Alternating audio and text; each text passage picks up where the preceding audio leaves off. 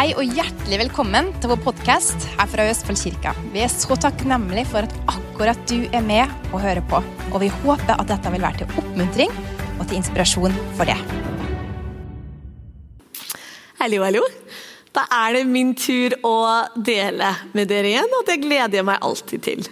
Jeg håper at dere har hatt en flott uke. Kanskje noen av dere har hatt en tidlig 17. mai-feiring i forbindelse med noe barn eller barnebarn eller skole eller jobb, eller hvis man tok sånn, sånn snikfeiring av 17. mai. Kanskje dere allerede har hatt det?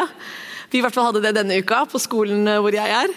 Og Da sto man ut i pøsregn og vind og sang nasjonalsangen. og jeg bare følte at det her da føler man man elsker landet sitt litt ekstra når man synger nasjonalsangen og liksom det bare pisker regn mot deg. Da føler man kjærligheten til landet sitt blir testet litt ekstra. Men, eh, men det var veldig herlig. Så jeg vet ikke om dere allerede har feira 17. mai, eller hvis det blir um, noe som spesielt litt annerledes, kanskje feiring i morgen. Kanskje noen av dere er superglad for at dere slipper å stryke den fantastiske bunadsskjorta og gnikke bort de siste flekkene eller sjekke om bunaden passer i år òg. Det er liksom sånn én eller to ganger i året maks for å sjekke om, om, man klarer å lukke igjen den uh, lille, lille, knappen og få den igjen. Så vi får se hvordan det går. Men jeg håper dere har hatt en bra uke. I dag så tenkte jeg å snakke om uh, tre forskjellige sånn bilder som jeg alltid kommer tilbake til i forbindelse med um, en tanke jeg hadde ut ifra en artikkel som jeg leste. Han hadde sendt meg en artikkel som handlet om Det var skrevet faktisk av noen som ikke var kirkevann, som ikke var kristen eller i det hele tatt. Som skrev for jeg tror bare et sånn vanlig blad, eller vanlig nettside. Og de skrev angående um, isolasjon, ensomhet og mangel på tilhørighet blant folk i koronatidene. Og alle vet jo at I koronatiden så har det jo vært at alle måtte være isolert på et eller annet tidspunkt. At man måtte holde seg unna. At det har ikke vært eh, det vanlige sosiale som man er vant til. Um, I noen byer og i noen steder har jo det kanskje preget folk enda mer dramatisk enn det har kanskje hos oss eller på forskjellige tidspunkter og forskjellige steder.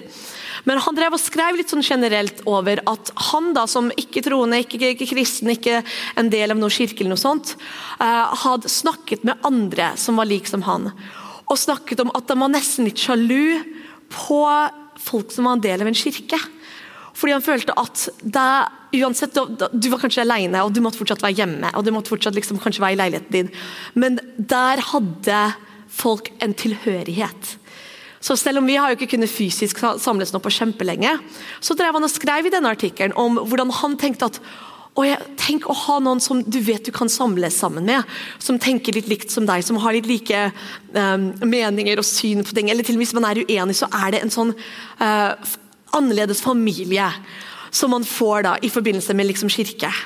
Og han til og med snakket om det liksom masse, I koronatiden så har masse, kanskje, mange folk har måttet jobbe ekstra med kanskje frykt og tunge tanker.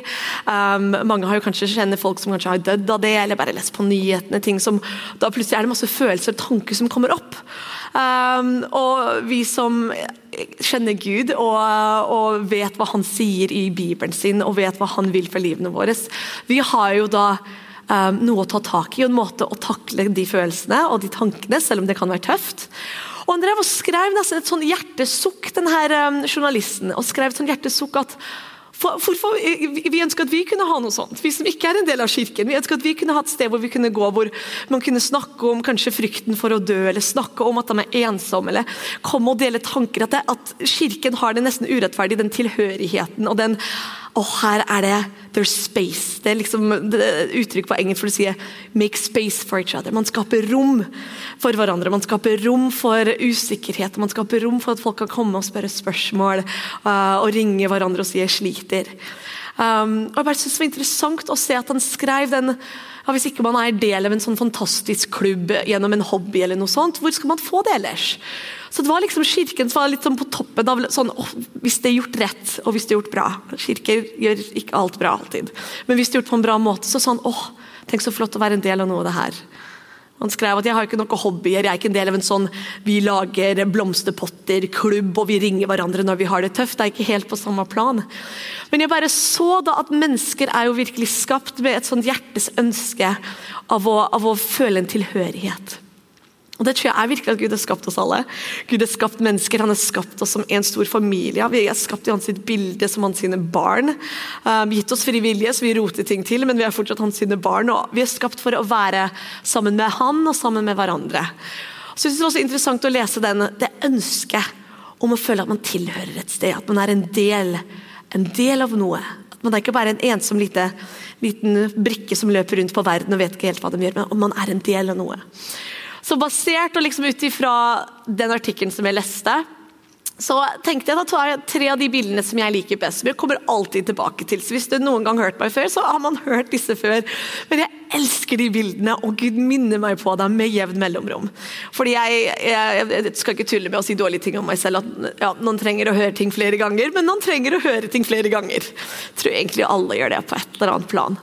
Fram til det virkelig har landet så kanskje kommer en ny sesong, så må man høre det en gang til. Fordi det lander litt annerledes når det er noe nytt som skjer. Og noe forandring som har skjedd i livet. Så i dag skal jeg preke på de tre punktene mine, og da er det du er prikk, prikk, prikk. Du er. Da Punktet mitt nummer én er du er en del av noe større. Du er en del av noe større. Jeg vet at jeg har um, venninner som ikke er eh, aldri gått i kirka og vokst opp med foreldre som tror på masse forskjellig og litt av alt og ingenting på en måte. Og De sitter ofte med det spørsmålet, og i hvert fall eh, noen kjenner som har da barn og barna deres kommer og spør dem spørsmål om hva skjer når man dør, hvorfor er vi på jorda? Hvem? Kommer med alle de her store spørsmålene, og hun sitter der og deler hjertet sitt med meg og sier jeg vet ikke hva jeg skal svare! Jeg vet ikke svaret selv. Liksom skal jeg sitte og google meningen med livet, som jeg vet at veldig mange har gjort og gjør. Men jeg tror den følelsen at vi er en del av noe som er større enn oss selv. Og hvert fall nå i koronatida, når vi har vært alene og det har vært isolasjon og vi har ikke kunnet samles, at man husker at hver og en av oss vi er en del av noe som er større enn oss selv. Gud har plassert oss på denne jorda med en hensikt. Gud er ikke um, glømsk. Han, er ikke, um, han driver ikke og kaster bort ressurser. Uh, han er intentional, det er sånne bra ord på engelsk. Han er veldig bevisst på hva han gjør. Han er bevisst på hva han er skapt. Det er ingenting med deg som er et uhell. Uh, med tulle med når jeg har søndagsskolen. Jeg har søndagsskolen av og til og underviser de. Da har jeg av og til en leirklump, det er sikkert sagt før, eller jeg liksom later som jeg er Gud og skal liksom skape, skape mennesker og lage leiren. Og så tuller man med at vi mister leirklumpen på gulvet, og så plukker man bare Å, nei, uff, og da ble ørene litt store. Og det var dumt. Ja ja, det får vi bare sende videre. Og så spør jeg er det, er det sånn Gud er. Men nei, han er ikke sånn. Skapte han ørene dine perfekt? Ja, han skapte de perfekt. Uh, fordi Gud um, han er en kunstner, og han er bevisst, og han elsker å skape vakre, fantastiske ting som gleder hjertet hans. Så når han skapte deg, når han skapte meg og plasserte oss på jorda, på denne tiden, uansett hvor bananas vi syns de her årene har vært, og denne tiden på jorda er, så er vi i denne tidsepoken med, med en hensikt. Og Jeg liker det bildet av et puslespill, fordi Nei, jeg burde egentlig funnet en sånn, sånn 10 000 brikker puslespill. Jeg vet ikke Noen av dere er sånn crazy puslespill-mennesker. Mamma brukte å tvinge oss alle til å pusle puslespill i jula. Fordi Da skulle vi ikke se på TV hele dagen, men da måtte vi pusle puslespill og utfordre hjernen litt. Så juletid, det var puslespilltid. Da dro vi fram noen store. Så ble det egentlig funnet en sånn gigasvær igjen. Med sånn innvikla Ravensburg-bilder. Men um, jeg tenker når du ser på forskjellige brikker i et puslespill Hvert brikke er kjempeviktig. Den er lite, den er liten, men den er viktig. Og når du bare ser på lille brikken din, hvis du tenker at liksom livene våre er én brikke og du ser på meg, å, men den er så liten, og bare, å, hvilken farge er det på hjørnet, og for en utrolig rar brikke jeg har fått. Eller hvis du liksom er en del av liksom himmelen, og alt du har er liksom to forskjellige nyanser av blå. bare, å, men se, den er bare blå! Den Verste brikka, verste delen av puslespillet, den er ikke viktig.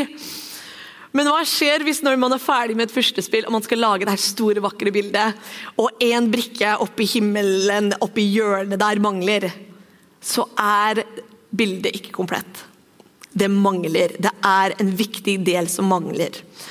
Og jeg tenker Vi av og til kanskje ser på livene våre. så Hvis um, man uh, er på Instagram eller sosiale medier og man driver og sammenligner seg selv med andre, og man tenker at å, se på livet der, det var hva jeg burde ha gjort. Se hva de driver med. Å, det, det liksom betyr noe. Det forandrer verden. Og de har en viktig jobb. Eller de um, har et rikt, fantastisk liv. Men se på lille brikken min. Se hvor stusslig den er. Se, den er bare blå, eller den er bare grå. Eller bare, se hvor rar kanten har der. Men vi ser bare det ene, det ene stykket. Vi ser bare den ene brikken. Og så dømmer vi viktigheten av livet vårt ut ifra det lille vi ser. Men Gud ser det hele. Gud ser hele, hele bildet. Og Jeg vet jeg har sagt dette før, men jeg synes det er et sånn tydelig, påtagelig eksempel på det lille vi ser, og Gud som ser det hele og sier du er viktig. Din brikke betyr kjempemye. Er ikke du til stede i ditt eget liv med rak rygg og glimt i øyet og vet at du er viktig, uansett hvordan livet ditt ser ut, så er du en brikke i det store bildet av Guds plan for verden. Hvis ikke han hadde en plan for deg her på jorda, så ville han ha tatt deg opp til himmelen. Ikke sånn at han ville drept deg, fordi det gjør han ikke. Gud dreper aldri folk. Men da ville han bare vippsa deg opp til himmelen og hatt deg med seg i himmelen, fordi han elsker oss så mye at han vil ha oss fysisk sammen med han. Men vi er fortsatt her. Så så lenge vi er her, så har vi ting vi skal gjøre. Og Når jeg hører folk si det, så tenker jeg åh, ting vi skal gjøre, og så slitsomt. Da ser meg noen som kommer og kommer sånn fem punkt til å redde verden, og hva man må gjøre, og gå ut og banke på dører og løpe rundt og liksom gi bibler til alle folk, og litt sånn stressende, rare kanskje ting. Som er kanskje helt rett for noen, men å ha en sånn fasit at sånn redder man verden, det her er hva alle skal gjøre, det tror jeg ikke stemmer. Gud har så masse nyanser i seg. Han har så mange måter han kan vise hvem han er til verden rundt. Han har så mange måter han kan bare vise kjærlighet til folk. At vi kan ikke begrense Gud til den lille A4-boksen som noen andre har sagt er rett. Så du kan ikke se på livet ditt, se på den brikken og si det her kan ikke bety noe, Gud. Kanskje jeg er en sånn ekstra puslespillbit som er ikke en del av det store bildet. Hvis du kjøper av og til eh, puslespill eh, på bruktbutikker, så ser du noen har vært litt kjapp, så plutselig er det sånn ekstra puslespillbit som ikke er med på det puslespillet. og du bare sånn, å det er sånn ekstra bit. Det er ikke du. Du er viktig, og du er en del av noe større. Uansett hvordan du syns det ser ut, så er Gud Gud trenger at du er fullt til stede og har øynene åpne og ørene åpne og et mykt, klar hjerte til at Gud kan bruke deg akkurat hvor du er, og at han trenger deg akkurat hvor du er. Jeg hørte noen sa at Be faithful where you are. Use the space that you have. Så hvor enn du er, vær fullt til stede der. Hva enn du har i din hånd, elsk det, og bruk det du har i din hånd. Hvis det blir mer eller ikke, det er opp til Gud. Og det er ikke så veldig viktig. Hva enn du har i din hånd, Bruk det og elsk det og gjør det med eksellens og med en glede. og Bare se på det som noe dyrebart. Hvis det er at du går en tur um, hver dag, at du er innom en matbutikk og kanskje ringer en venninne en gang om dagen, eller ringer, sender en melding til en kompis. Hvis det er hva du har i din hånd ut ifra um, kanskje den sesongen av livet du er i akkurat nå, da er det dyrebart. Da gjør du det. Og Da hører du på Den hellige ånd. Hvis han sier noe eller hvisker noe til hjertet ditt, så er du klar. til å på fordi du vet at min hverdag betyr noe. Og da har du liksom tuna inn. Når jeg ser Den sjelden gangen jeg ser på liksom krigsfilmer, som skjer ikke så ofte, men en god krigsfilm kan jeg sette pris på. Mannen min kan bli litt overrasket, men av og til så kan det være en god krigsfilm kan jeg sette pris på. Um, men det er jo sånn at hvis noen er ute og er ute på feltet og skal ta imot en beskjed, hvis de tror at ja, men nå er ikke vi eh, på et sted som er viktig lenger, nå er vi i en jungel som ikke vi trenger å følge med på i det hele tatt, eller ja, nei, men jeg var ikke så viktig uansett, da er ikke de tuna inn til å få instruks fra kapteinen deres. Eller løytnant, eller hvem som er øverst, jeg har ikke peiling. Men da er ikke de tuna inn for å høre kanskje på øret sitt. OK, nå må du gjøre dette, nå er dette kjempeviktig, gå og gjør dette. Det blir kjempebra. Da bare sitter de der og kanskje lener seg mot et tre og tenker ja, det er ikke viktig, og dagen er så kjedelige, det er ingenting å gjøre. Men da er ikke de tuna inn til det de skal gjøre. Fordi de tror at ja, jeg er her, og det ser ikke viktig ut. Så Vi må være i tune med Den hellige ånd. Da tror jeg livet blir så spennende. Det blir ikke noe fordømmelse, det blir ikke noe stress og strev. Men Den hellige ånd er så til stede i hverdagen for å bruke det du har i hånda di. For å bruke hvem du er, der du er. Og da er det aldri en strev eller stress. Kjenner du det? Da må du gå tilbake og bruke tid med Gud fram til du nullstiller det. Og da bare kjenner en Helligånd, Helligånd, hva, hva skal vi gjøre i dag? Og Hvis du får inget svar, så bare gjør du det du har planlagt. Sånn som med GPS. Hører du ikke GPS-en sier noe, da fortsetter du rett frem. Det er veldig enkelt. Men vi må være intune og vite at vi er del av noe større. Derfor har jeg øynene åpne, jeg har ørene åpne, og vet at hvor jeg er, så er det viktig. Jeg kommer jo alltid tilbake til um, gutten med matpakka som kom og ga matpakka si til Jesus. Og Jesus velsigna det, og det matet tusenvis. Jeg elsker en av mine favorittbilder, fordi det er så tydelig. Han hadde bare en matpakke. Han fikk det hver dag. Det virka ikke som noe betydelig i det hele tatt. Men han turte å stole nok på at det jeg har, betyr noe. At han turte å gå opp til Jesus og si 'Her er matpakka mi'. Hva kan du gjøre med den? Her er matpakka mi. Hvis han hadde satt og holdt på den, så hadde de kommet til å le av meg. Hvis jeg kommer med mine lille brød og min lille fisk, de kommer til å le av meg og si hvorfor tror du at hva du har er noe viktig. De kommer til å le. Så jeg tør ikke. Det er ikke noe viktig. Jesus kan ikke gjøre noe bra med det her. Men han turte å komme og si her er hva jeg har nå. Her, Jesus, se hva jeg har. Hva kan du gjøre med det? Og Den holdningen får vi når vi husker at vi er en del av noe som er større enn oss selv. Å være brikke er viktig, og du er viktig. Se på punkt én. Punkt to. Du er en del av treet. Jeg prøvde å tenke på en mer poetisk måte å si det på, men du er en del av treet. Og det er jo dratt og basert ut fra en av mine favorittkapitler i Bibelen, som er Johannes 15. Jeg elsker Johannes 15. Alt av Johannes bare syns jeg er fantastisk, men Johannes 15 er så bra. Det er jo når Jesus driver og forklarer at, um, at jeg er vintreet, og vi er greinene. Så Vi er en del av han, vi er podet sammen i han, vi alle er, vi er koblet til han. Og jeg vil bare si, Du er en del av treet. Og der er igjen et bilde jeg liker å bruke ofte, at Vi er ikke en liten stusslig liksom urt eller, eller liten plante eller ugress som driver og løper rundt alene og bare prøver å få til liv og streve. og å nei, nå ble det litt mye sol, og vi tørker ut. og Vi prøver å vokse frem vakre blomster alene, men vi klarer det ikke. Det er sånn en trygghet og sånn en ro i at vi er en del av noe. Vi er en del av noe, og hvis vi holder oss plantet i Gud, hvis vi holder oss koblet til Jesus, så kommer livene våre til å bli det de er skapt til å være. Fordi han, alt av næringen, alt av livet, alt av styrken som vi skal få, det er ikke greinene som driver og skaper det selv. Greinene på et vintre eller greinene på et tre de får jo sin styrke. Det kommer ned fra røttene. Røttene tar det, så blir det sendt oppover. Så får de det de skal ha. Og så lenge de er koblet til treet, når de er koblet til treet, så kommer frukt. Men hvis de driver og hopper av og på treet hele tiden, ikke at det er fysisk mulig, men hvis de drev og gjorde det, da sliter de. Da begynner kanskje den greina å se litt stusslig ut, og frukta begynner å slite litt. Da blir det et slitsomt liv. Men når man er koblet til treet og vet at her er min styrke, ut ifra her skal all styrke komme, ut ifra her skal all initiativ og kreativitet komme ut ifra her. Det her stedet hvor jeg er koblet til Guds kjærlighet, og jeg har denne nærheten med Gud. Så vel, Som kristne jeg tror jeg tør å si at en av de viktigste tingene vi bruker fokus og mental um, fokus på, er det å se hva er det noe som står mellom meg og Gud akkurat nå. Er det noe som holder meg tilbake? Er det noe skam som gjør at jeg ikke tør å komme til Gud akkurat nå? Gå og snakk til Gud om det. Gå, prøv å fikse det først, og så komme til Gud. Det er det vi tenker at vi skal gjøre. Ja, det er noe mellom meg og Gud.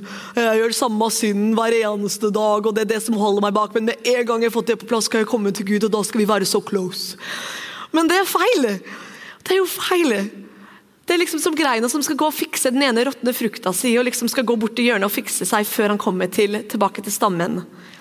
Koble deg til stammen, så begynner du å få liv som bare renner gjennom deg, som strømmer gjennom deg. Så fikser det seg selv når du er koblet til Gud. Tenk hvordan er man koblet til Gud Tenk man er koblet til Gud på mange forskjellige måter, men det at man har sin fokus på at Gud, Gud er med meg, og han elsker meg.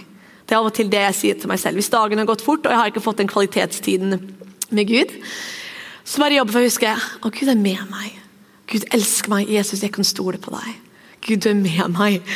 Du elsker meg, du elsker meg. Du elsker meg så mye. Du liker meg. Og jeg kan stole på deg. Da har jeg han med i hverdagen min. Da liksom, jeg føler jeg at det er en del av hva jeg gjør til å holde liksom, at jeg er tuna inn til at Gud er med meg. Da føler jeg da kan han minne meg på ting. Da har jeg liksom åpna opp kanalen til å ta imot hva han vil si til meg. Eller hva han vil gjøre gjennom meg. Eller bare den nærheten, den relasjonen. Så Hvis meg og mannen min går en hel dag uten å snakke sammen, på slutten av dagen da, så føler ikke vi kanskje oss så veldig sånn close og nær og føler at vi har gitt hverandre støtte og kjærlighet og glede. Da har vi bare løpt forbi hverandre full fart. Og så på slutten av dagen så er vi kjempeslitne. bare ok, natta. Men hvis vi har liksom sett hverandre og møtt hverandre sitt blikk. Og, og jeg husker at å, ja, ja, men Kenneth er her, og han kan hjelpe meg med det her. Eller vi gir hverandre gode ord. bare, ok, Så bra at du er sammen med meg. Og du vet så Det er samme med Gud.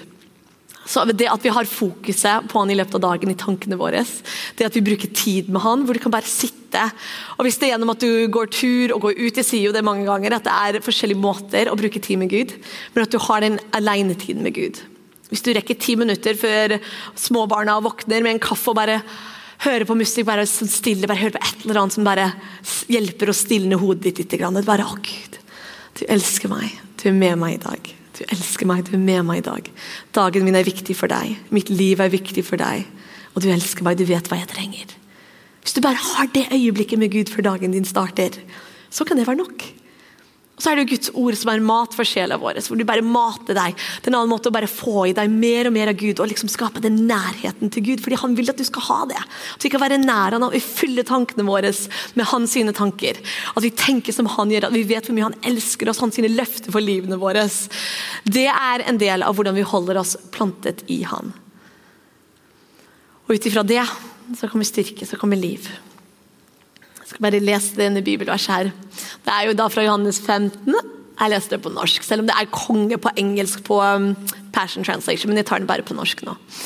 Bli i meg, så skal jeg bli i dere. Jeg er treet, og dere er grenene. Slik som en gren ikke kan bære frukt av seg selv uten at den blir i vintreet, slik kan heller ikke dere bære frukt uten at dere blir i meg. Den som blir i meg og jeg ham, bærer mye frukt. Bli det er ikke noe strev i å bli. Bare bli.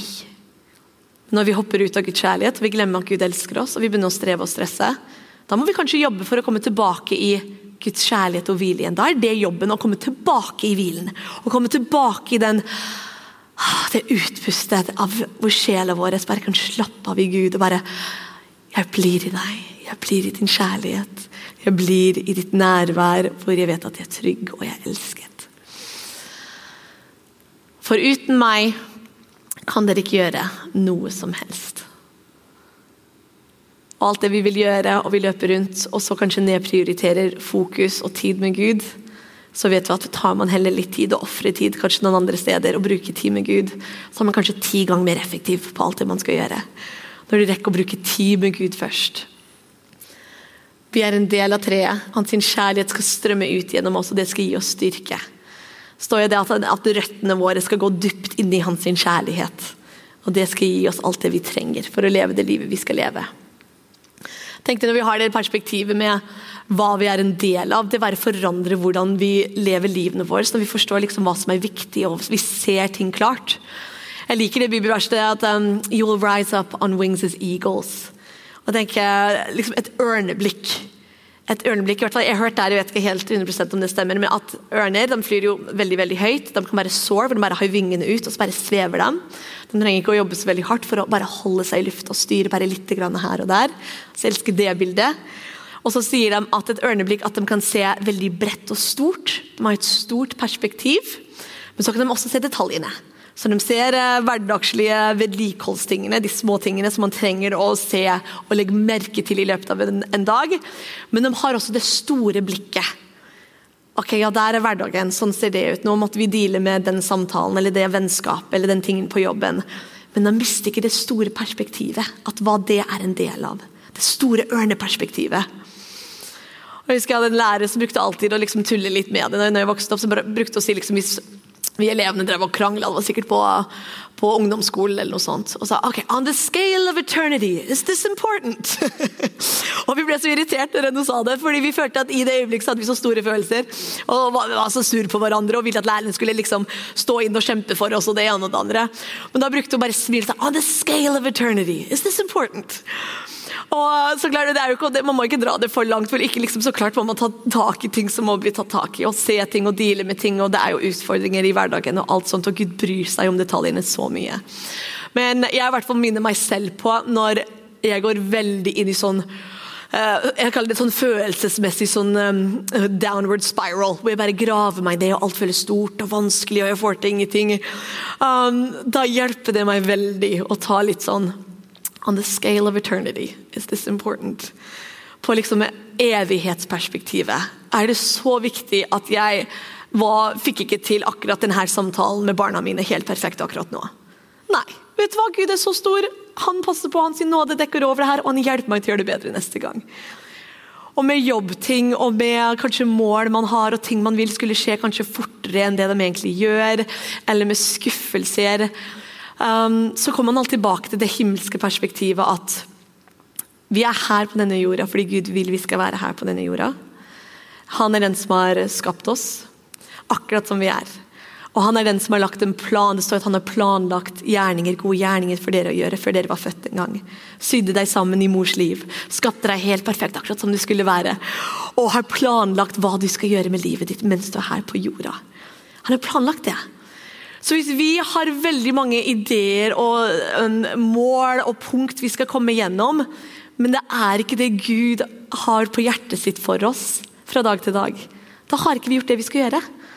Er som eh, han, eh, eleven som, eh, som jeg var vikar for, og som hadde liksom satt der, og hele klassen hadde fått en oppgave. Så satt han, alle sammen satt og jobba og jobba.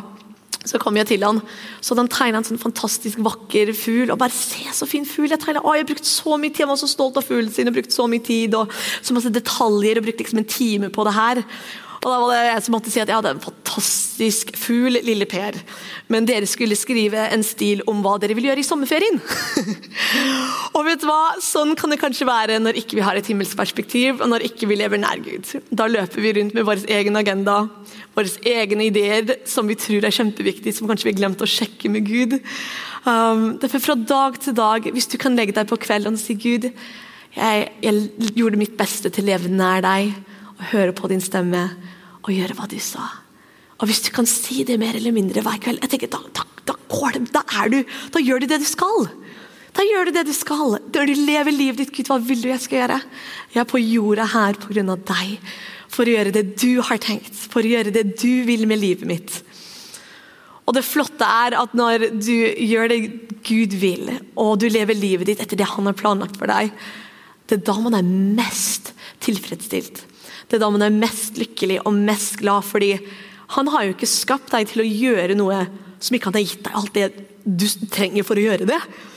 Han har jo skapt deg med en, kanskje en drøm eller en, en, måte å være på eller en måte å, å, se ting på som det gleder hjertet ditt å være sånn, og bruke det og, og gjøre det. Det er jo hva du skal bruke. Jeg sier jo alltid at Hvis du hater å reise, da har ikke Gud kalt deg til å være misjonær.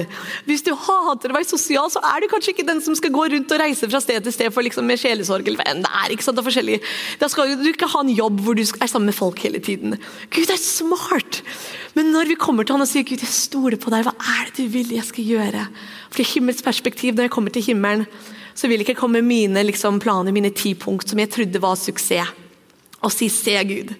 Da ville jeg til å levd så nær Gud og alltid vært klar til å høre Gud, hva vil du? Ok? Ok, Hvis det er stille og du bare føler Guds nærvær, du bare tenker ok, men da gjør jeg det jeg har tenkt nå. Da gjør man det. Så enkelt er det, men å ha det store ørneblikket av at det her gjør vi for Gud, vi er her for Gud. Alt det vi gjør, er på det himmelske perspektivet. Og hva skal vi gjøre? Glede Guds hjerte.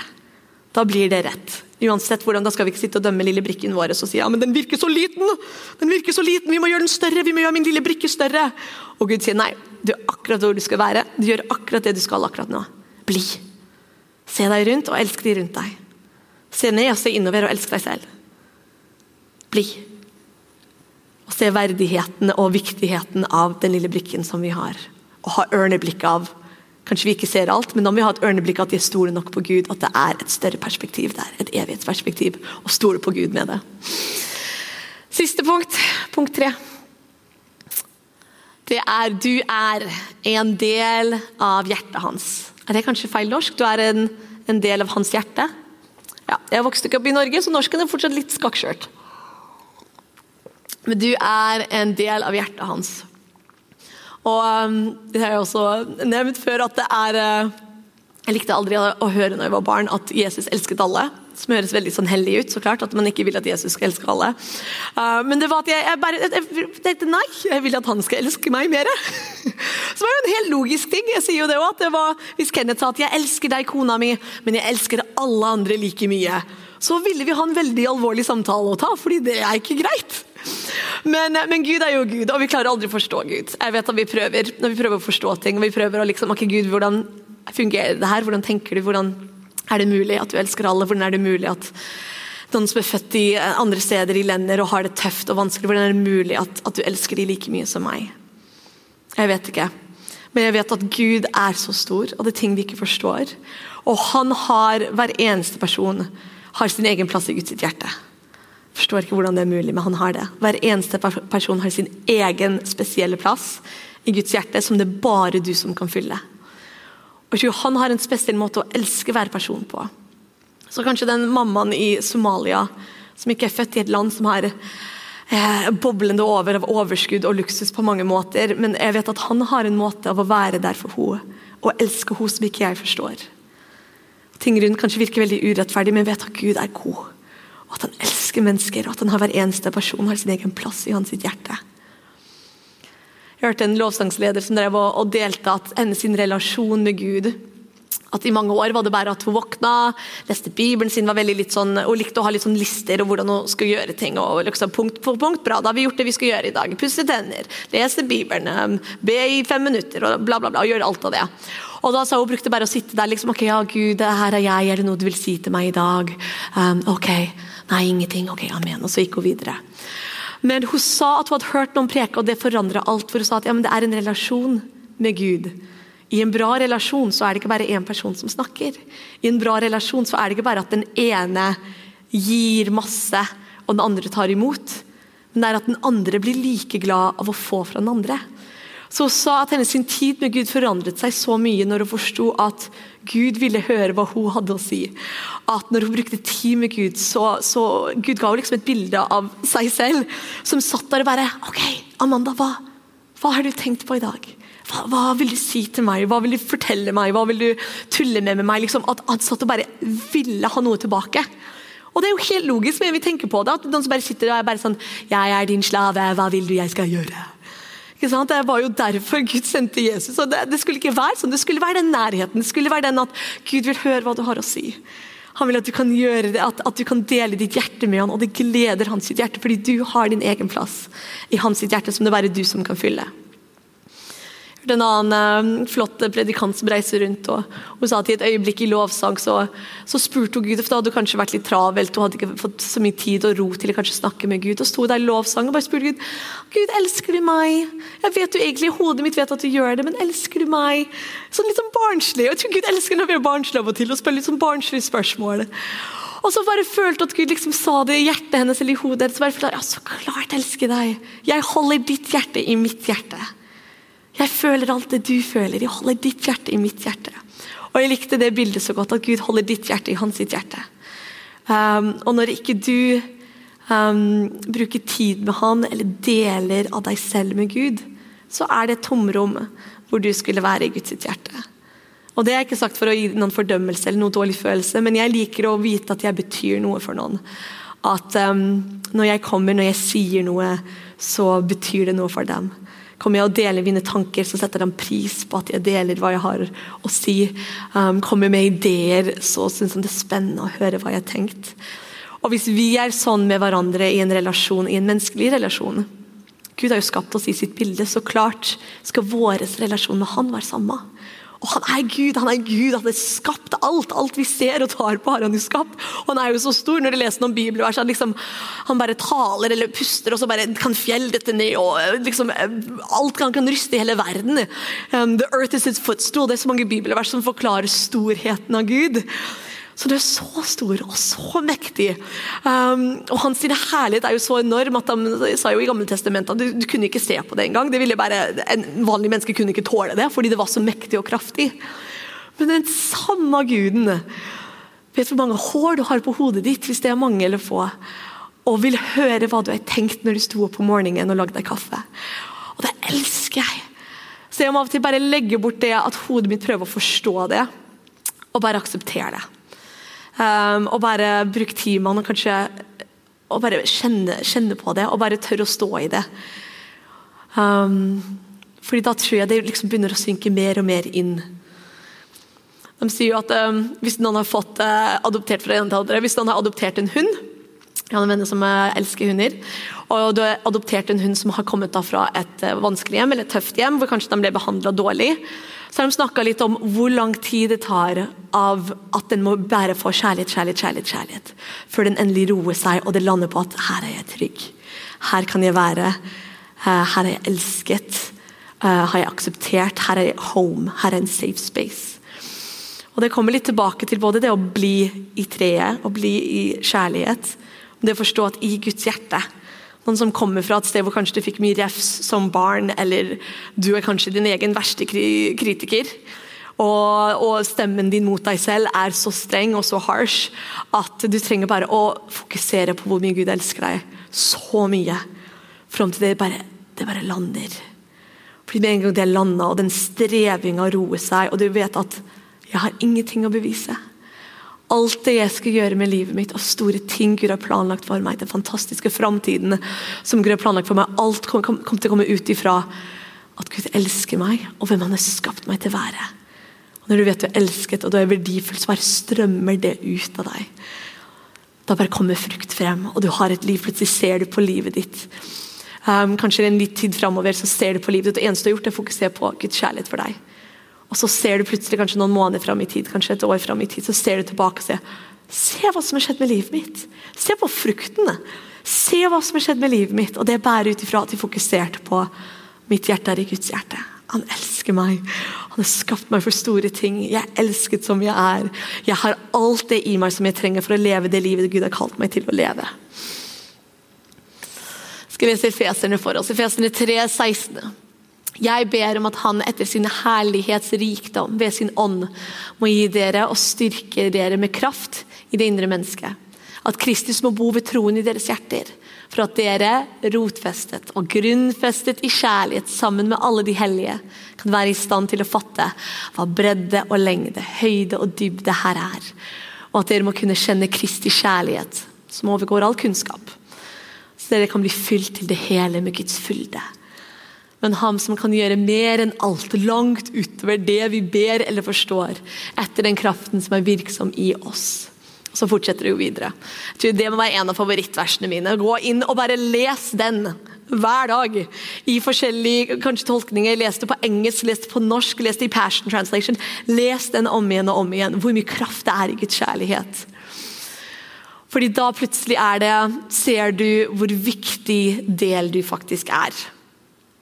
Jeg drev og, um, var på skolen og drev og lærte om den kalde krigen, av alle ting. Tre uker siden, hvis du liksom sa at du får en million kroner hvis du kan forklare hva som skjedde i den kalde krigen Jeg ville ikke fått et øre, hadde ikke, peiling, husker ingenting. Men nå har vi lært om den kalde krigen. Men da syntes jeg det var så kult. Det var én ting, det var å tenke på én del som kan være så viktig. Hver person kan være så viktig. Og da lærte jeg at uh, det var, det var jo Amerika og Russland. Og det var like før det skulle bli full krig. Sånn Third World War. Nuclear, nuclear war. Og da var det like før Russland skulle attakkere og sende bomber på Amerika. Og det ville jo utløst virkelig tredje verdenskrig. Og da lærte jeg at um, før de skulle få lov til å skyte de um, bombene, så var det, var det tre um, officers i den russiske armeen som måtte da si ja. Før de kunne trykke på det. Det måtte gjennom tre forskjellige. Alle tre måtte si ja til å gjøre det. De første to sa ja, la oss bombe de. Og det var han tredje, han tredje i russiske militæret som sa nei. Så at vi ikke kunne gjøre det fordi det måtte være tre. Men da var det én som sa nei, vi gjør ikke det. Jeg sier nei. Selv om alt og presset var mot at det her må vi gjøre, det her skal vi gjøre. Så var det én person sin nei som stoppet liksom tredje verdenskrig. Fordi Da roet seg, da gjorde de ikke det, og da rakk de å finne frem til en, en demokratisk og diplomatisk flott måte å løse ting på. Og Han kanskje forsto viktigheten av hva han sa nei til. Han kanskje sto i øyeblikket og tenkte at det her er veldig viktig. ikke sant? Da står du der og forstår at skyter vi dette, denne nå, så er det tredje verdenskrig. Så han kanskje virkelig forsto viktigheten av det. Men det er fortsatt ett menneske og én nei. Og fra den ene eksempelet til den andre jeg tror jeg bare litt etter, så på internett og drev og lette etter kanskje mer videoer om kalde krigen på YouTube. Så så jeg det en mann som de kaller for eh, pappaen til internett, eller internett sin far, som har valgt å lage YouTube-videoer for um, mennesker, eller for sønner, eller for menn, unge menn i Amerika som har vokst opp uten far. fordi mange steder i Amerika og verden rundt så er det jo mange som har vokst opp uten en farsfigur. Og Han har bestemt seg for å lage en sånn video for å undervise de kidsa om uh, hvordan å gjøre ting som faren deres ville lært dem. Så man tar sånn uh, I'm gonna teach you how to liksom, change your tire. Hvordan å, hvordan å, barbere seg, hvordan å uh, fikse dusjen i nystet ødelagt. Hvordan å liksom, lage mat. Helt sånn basic som en far ville lært en sønn som driver og vokser opp og blir tenåring, å lære dem det. Og på slutten av liksom, den videoen så alltid slutta han med å si um, I love you, you're valuable, God bless you. Et eller annet, I love you, I'm proud of you, God bless you. Og vet du hva, Det er sånn en enkeltting, Jeg hadde en YouTube-video, men vet du hva? Hva han gjør? Han kanskje kommer aldri til å se um, de han påvirker. Det er en YouTube-video. Det er en sånn 'hvordan å bytte et dekk'. Men jeg tror han har fått et kall fra Gud til å gjøre det her. For å hjelpe dem, for å ha, bare skyte inn akkurat den 'jeg elsker deg, jeg er stolt av deg'. Og vet du, Det er en fremmed mann, kanskje, hvis en, mann, hvis en gutt sitter der på 13 år og har ikke en far og ser på denne YouTube-videoen og sjekker liksom hvordan bytte i et dekk. Men jeg tror Gud kan bruke det. Gud bruker det, at han har kalt av Gud til å lage de her videoene. Så at Gud kan tale gjennom denne fremmede på en YouTube-video som sier jeg er glad i deg, jeg er stolt av deg. Så kan han høre Gud. Da kan den 13-åringen høre Gud i det øyeblikket. og bare, Det er noe som går inn. Jeg tror alt som gir verdi og kjærlighet til mennesker, er Gud i. Ikke sant? Gud er kjærlighet. Så jeg bare tenkte på de store liksom, forskjellene. at liksom, En som er hjemme hos seg selv og lager YouTube-videoer, som har kanskje millioner av treff, men han kanskje kommer aldri til å se i øynene til alle dem som han kanskje han rører, med de her enkle videoene. Men når Gud sin hånd er på det, og det er God breathed, så kan Gud bruke det på en helt fantastisk måte, som han kanskje kommer ikke til å se før han er i himmelen. Han kanskje har ikke peiling. Eller man står der og er nummer tre offiser i russiske armeen og vet at mitt nei eller ja nå bestemmer om hele verden bomber hverandre eller ikke. Det ser annerledes ut, men vi kan ikke begrense vår brikke ut ifra det lille vi ser.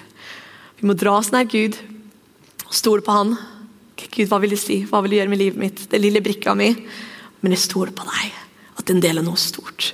Jeg stoler på deg at brikka mi er viktig. Jeg stoler på deg at de rundt meg um, er der for en grunn. Og alt det du vil jeg skal gjøre, har jeg allerede på innsiden av meg. Og jeg skal bare fokusere på å være elsket av Gud. La Han elske gjennom meg. Jeg skal se om jeg hadde et bibelvers til. Åh, er Den er lang, men det er så himla bra. Får man lov å si himla bra? Man gjør kanskje det. Det er himmelsk bra. Det er faktisk det. Vet du hva, Jeg leser på engelsk, men nå er jeg straks ferdig. Jeg, leser, jeg tar faktisk tiden til å lese det. Fordi det er det samme bibelverset. Det er Efeserne 3, 16-20. Men jeg virkelig eh, har det sånn brennende i hjertet mitt. Den viktigheten av når du lar Gud elske deg og forstå Guds kjærlighet. Det står jo, det, Jeg hørte noen har brukt det verset det er da i Johannes 15 når det sier um, um, If you obey my commands, you remain in my love. Eller noen har liksom akkurat den delen av det hvor um, Noen har snudd på det og sagt at ja, men du må være lydig og gjøre alt det Gud sier for å kunne være i hans kjærlighet.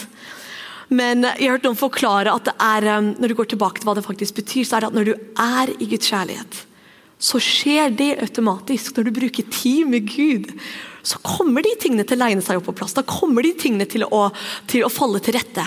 Når du bruker tid med Gud, så er det en naturlig bivirkning at de tingene legger seg på plass. At plutselig vil du ikke det lenger. Plutselig kjenner du at ok, det her vil jeg forandre på, men det starter med at du er i Guds kjærlighet, at du er elsket av Han, at du bruker tid med Han. Ok, Jeg leser denne, jeg kommer til å avslutte med å lese dette nå, men det er bare så bra. Then you will be empowered to discover what every holy one experiences the great magnitude of the astonishing love of Christ in all its dimensions. How deeply intimate and far reaching is his love. How enduring and inclusive it is. Endless love beyond measurement that transcends our understanding.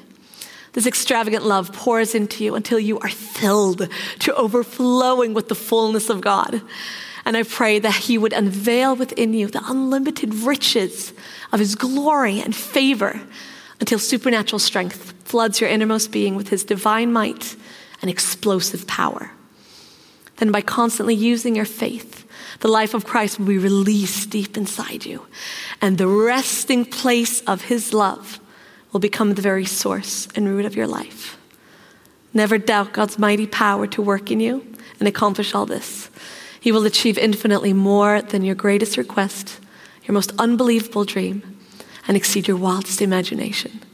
He will outdo them all, for his miraculous power constantly energizes you. Tenker, Leser man bare det verset hver uke eller hver dag eller hva som helst, og tygger på det til det går inn, kraften i Guds kjærlighet, drømmene som han har for deg, hvor mye han vil fylle deg med seg selv.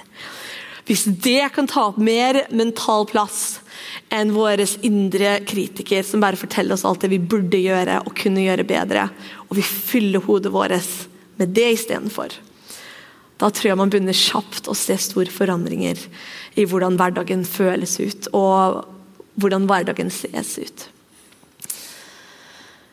Kjapt her, bare liker de bildene. Jeg alltid elsker å ha bilder av Jesus. Um, det er jo en skuespiller, men jeg syns det er mange som har vist Jesus på så mange gode måter. Og så er det den quoten fra mor Teresa som vi syns er fantastisk. When you know how much God is in love with you, then you can only live your life radiating that love. Så du er en del av noe større. Gud har en plan for livet ditt. Du er viktig. Den lille brikken, den er viktig. Du kan ikke fortelle Gud om det er viktig eller ikke, det vet han. Det er viktig. Du har evighetsperspektiv og vite at Gud jeg stoler på deg. Min lille brikke er viktig. Du er en del av treet, plantet i Han.